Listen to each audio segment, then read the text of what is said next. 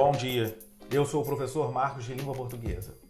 As novas tecnologias têm mudado a relação entre nós professores e nossos alunos. Por isso, agora, você pode ouvir onde, quando e quantas vezes quiser as explicações de todo o conteúdo apresentado na plataforma em que a nossa aula é postada semanalmente.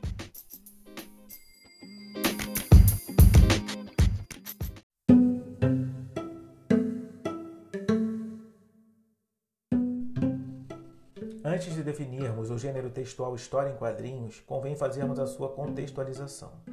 Para isso, desta vez, faremos uma abordagem do ponto de vista histórico. Desde que o homem morava nas cavernas, ele buscava se comunicar com os seus semelhantes. O homem primitivo, portanto, transformou as paredes das cavernas em um grande mural onde ele registrava suas impressões e seus feitos, como relatos de uma caçada bem-sucedida, a informação da existência de animais selvagens em uma região específica, a indicação de seu paradeiro e as impressões de alguns fenômenos naturais.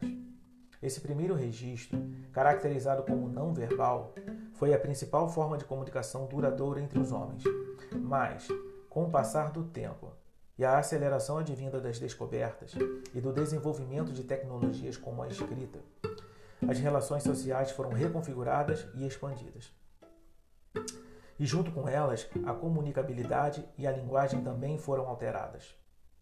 Nossa geração pode entender perfeitamente isso que ocorreu com o homem e a comunicação primitiva, pois desde o surgimento da internet e das redes sociais, estamos no meio de uma nova revolução na nossa comunicação atual. A origem das histórias em quadrinhos no Brasil ocorreu com Ângelo Augustini, no século XIX. Era uma vertente humorística que narrava a vida de personagens fluminenses e sua relação com a corte portuguesa no Rio de Janeiro. No início do século XX, Renato de Castro começou a desenhar personagens famosas no exterior, como Mickey Mouse e o Gato Félix, que passaram a ser publicados no Brasil. Em 1960, famoso Ziraldo, cartunista brasileiro, criou a personagem Menino Maruquinho, Ainda no mesmo ano, Maurício de Souza, um dos grandes cartunistas do nosso país, criou os personagens que compõem a Turma da Mônica. Com o cenário pós-Segunda Guerra Mundial, essa nova linguagem que misturava desenhos com palavras e frases não foi bem aceita, pois a sociedade desconfiava muito das narrativas de aventuras fantasiosas das páginas multicoloridas das histórias em quadrinhos, supondo que elas poderiam afastar crianças e jovens de leituras mais profundas. Somente no final do século XIX, as histórias em quadrinhos retornaram, mas especificamente nos Estados Unidos em jornais e revistas. O material alcançou grande sucesso até se tornar um tipo de gênero textual chamado de gibi.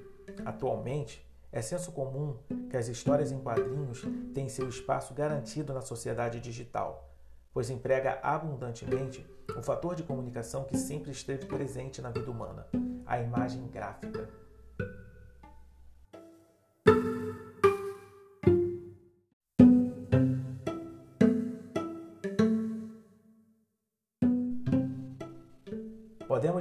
As histórias em quadrinhos como narrativas gráficas, ou seja, histórias narradas compostas por imagem e texto. Em outras palavras, é um gênero multimodal, isto é, são representações da linguagem que estão presentes nas maneiras de disposição dos balões, nos diversos tipos de letras para apresentar a fala da personagem, nas cores e nas expressões corporais e faciais das próprias personagens.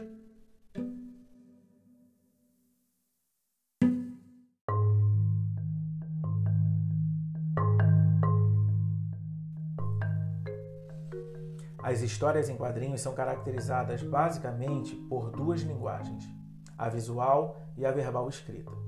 Sendo assim, a mensagem linguística desse gênero parte de alguns aspectos, como a descrição do quadro, da situação e das ações das personagens, associados a um texto escrito e aos elementos da narrativa: narrador, personagem, tempo, espaço e enredo.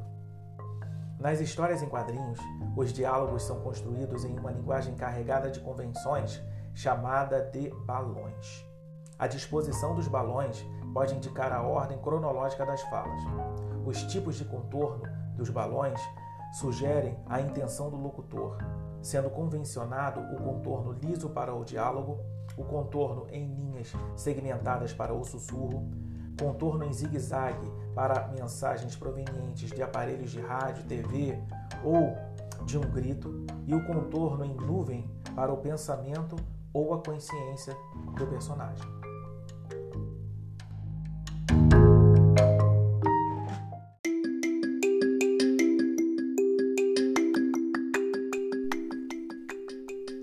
As histórias em quadrinhos são um gênero textual muito usado na nossa sociedade para o entretenimento do leitor, ou no âmbito escolar, para iniciar a aquisição da leitura de forma lúdica ou divertida. O professor pode promover rodas de leitura ou pequenas peças teatrais para os alunos memorizarem as falas das personagens e trabalharem a oralidade com as representações.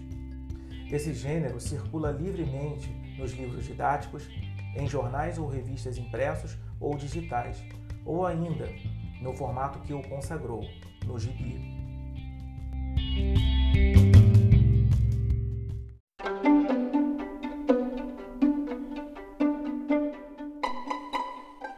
A linguagem predominante no gênero textual Histórias em Quadrinhos é aquela chamada de linguagem mista ou multimodal, ou seja, uma linguagem que mistura palavras com imagens para passar a mensagem. Segundo os parâmetros curriculares nacionais, é necessário contemplar, nas atividades de ensino, a diversidade de textos e gêneros, e não apenas em função de sua relevância social, mas também pelo fato de que textos pertencentes a diferentes gêneros são organizados de diferentes formas. Assim, os estudos de texto devem promover no aluno questionamentos como: o que estou fazendo aqui lendo este texto?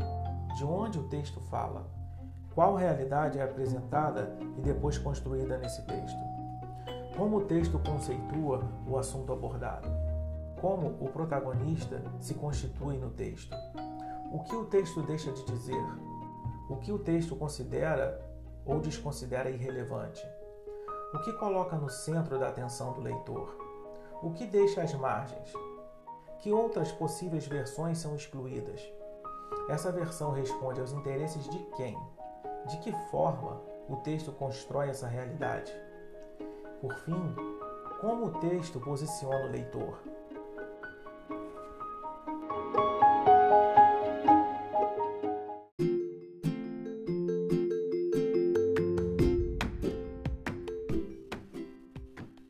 Agora que já sabemos o que é o gênero textual histórias em quadrinhos, como, onde, para que e por quem ele pode ser usado na nossa sociedade, podemos analisar os efeitos de sentido decorrentes da interação entre os elementos linguísticos e os recursos paralinguísticos e cinésicos, como as variações no ritmo, as modulações no tom de voz, as pausas, as manipulações no extrato sonoro da língua obtidos por meio da estrofação das rimas e de figuras de linguagem, como as aliterações, as assonâncias, as onomatopeias, dentre outras.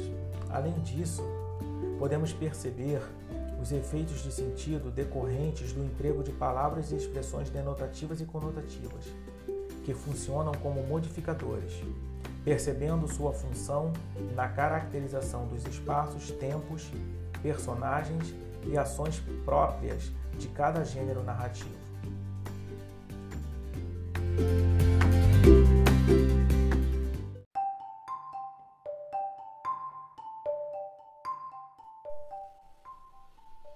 As figuras de linguagem, usadas constantemente nas histórias em quadrinhos, são um recurso linguístico baseado no uso conotativo ou figurado da linguagem.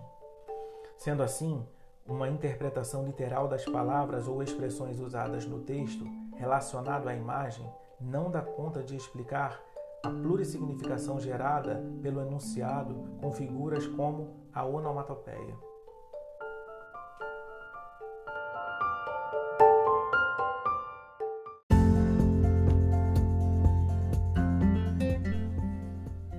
Damos o nome de onomatopeia à figura de linguagem que reproduz um som extralinguístico por meio de fonemas.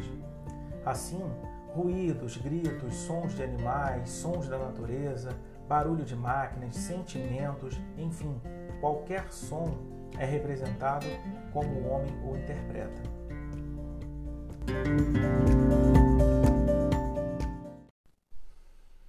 Pensando no conteúdo abordado até aqui e na habilidade apresentada anteriormente, nossa proposta de atividade é a seguinte: crie a imagem mental de uma sequência de dois quadrinhos.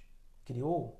Agora, no primeiro quadrinho, visualize dois jogadores de futebol disputando uma bola cruzada dentro da grande área. De repente, eles batem cabeça com cabeça e caem.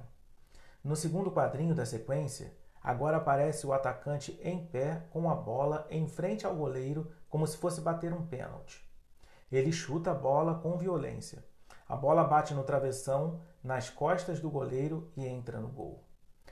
Em terceira pessoa, como narrador observador, usando os balões, escreva um texto para a imagem mental que você criou, inserindo uma onomatopeia para cada vez em que há um contato entre os jogadores ou de um jogador com a bola.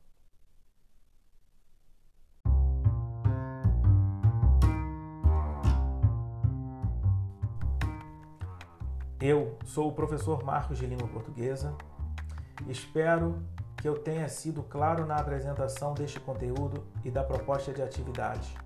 Nossa abordagem embora possa recorrer à gramática normativa sempre que for necessário, baseia-se constantemente na BNCC e em suas habilidades. Nunca pare de estudar. Agora chega de teoria e vamos à prática.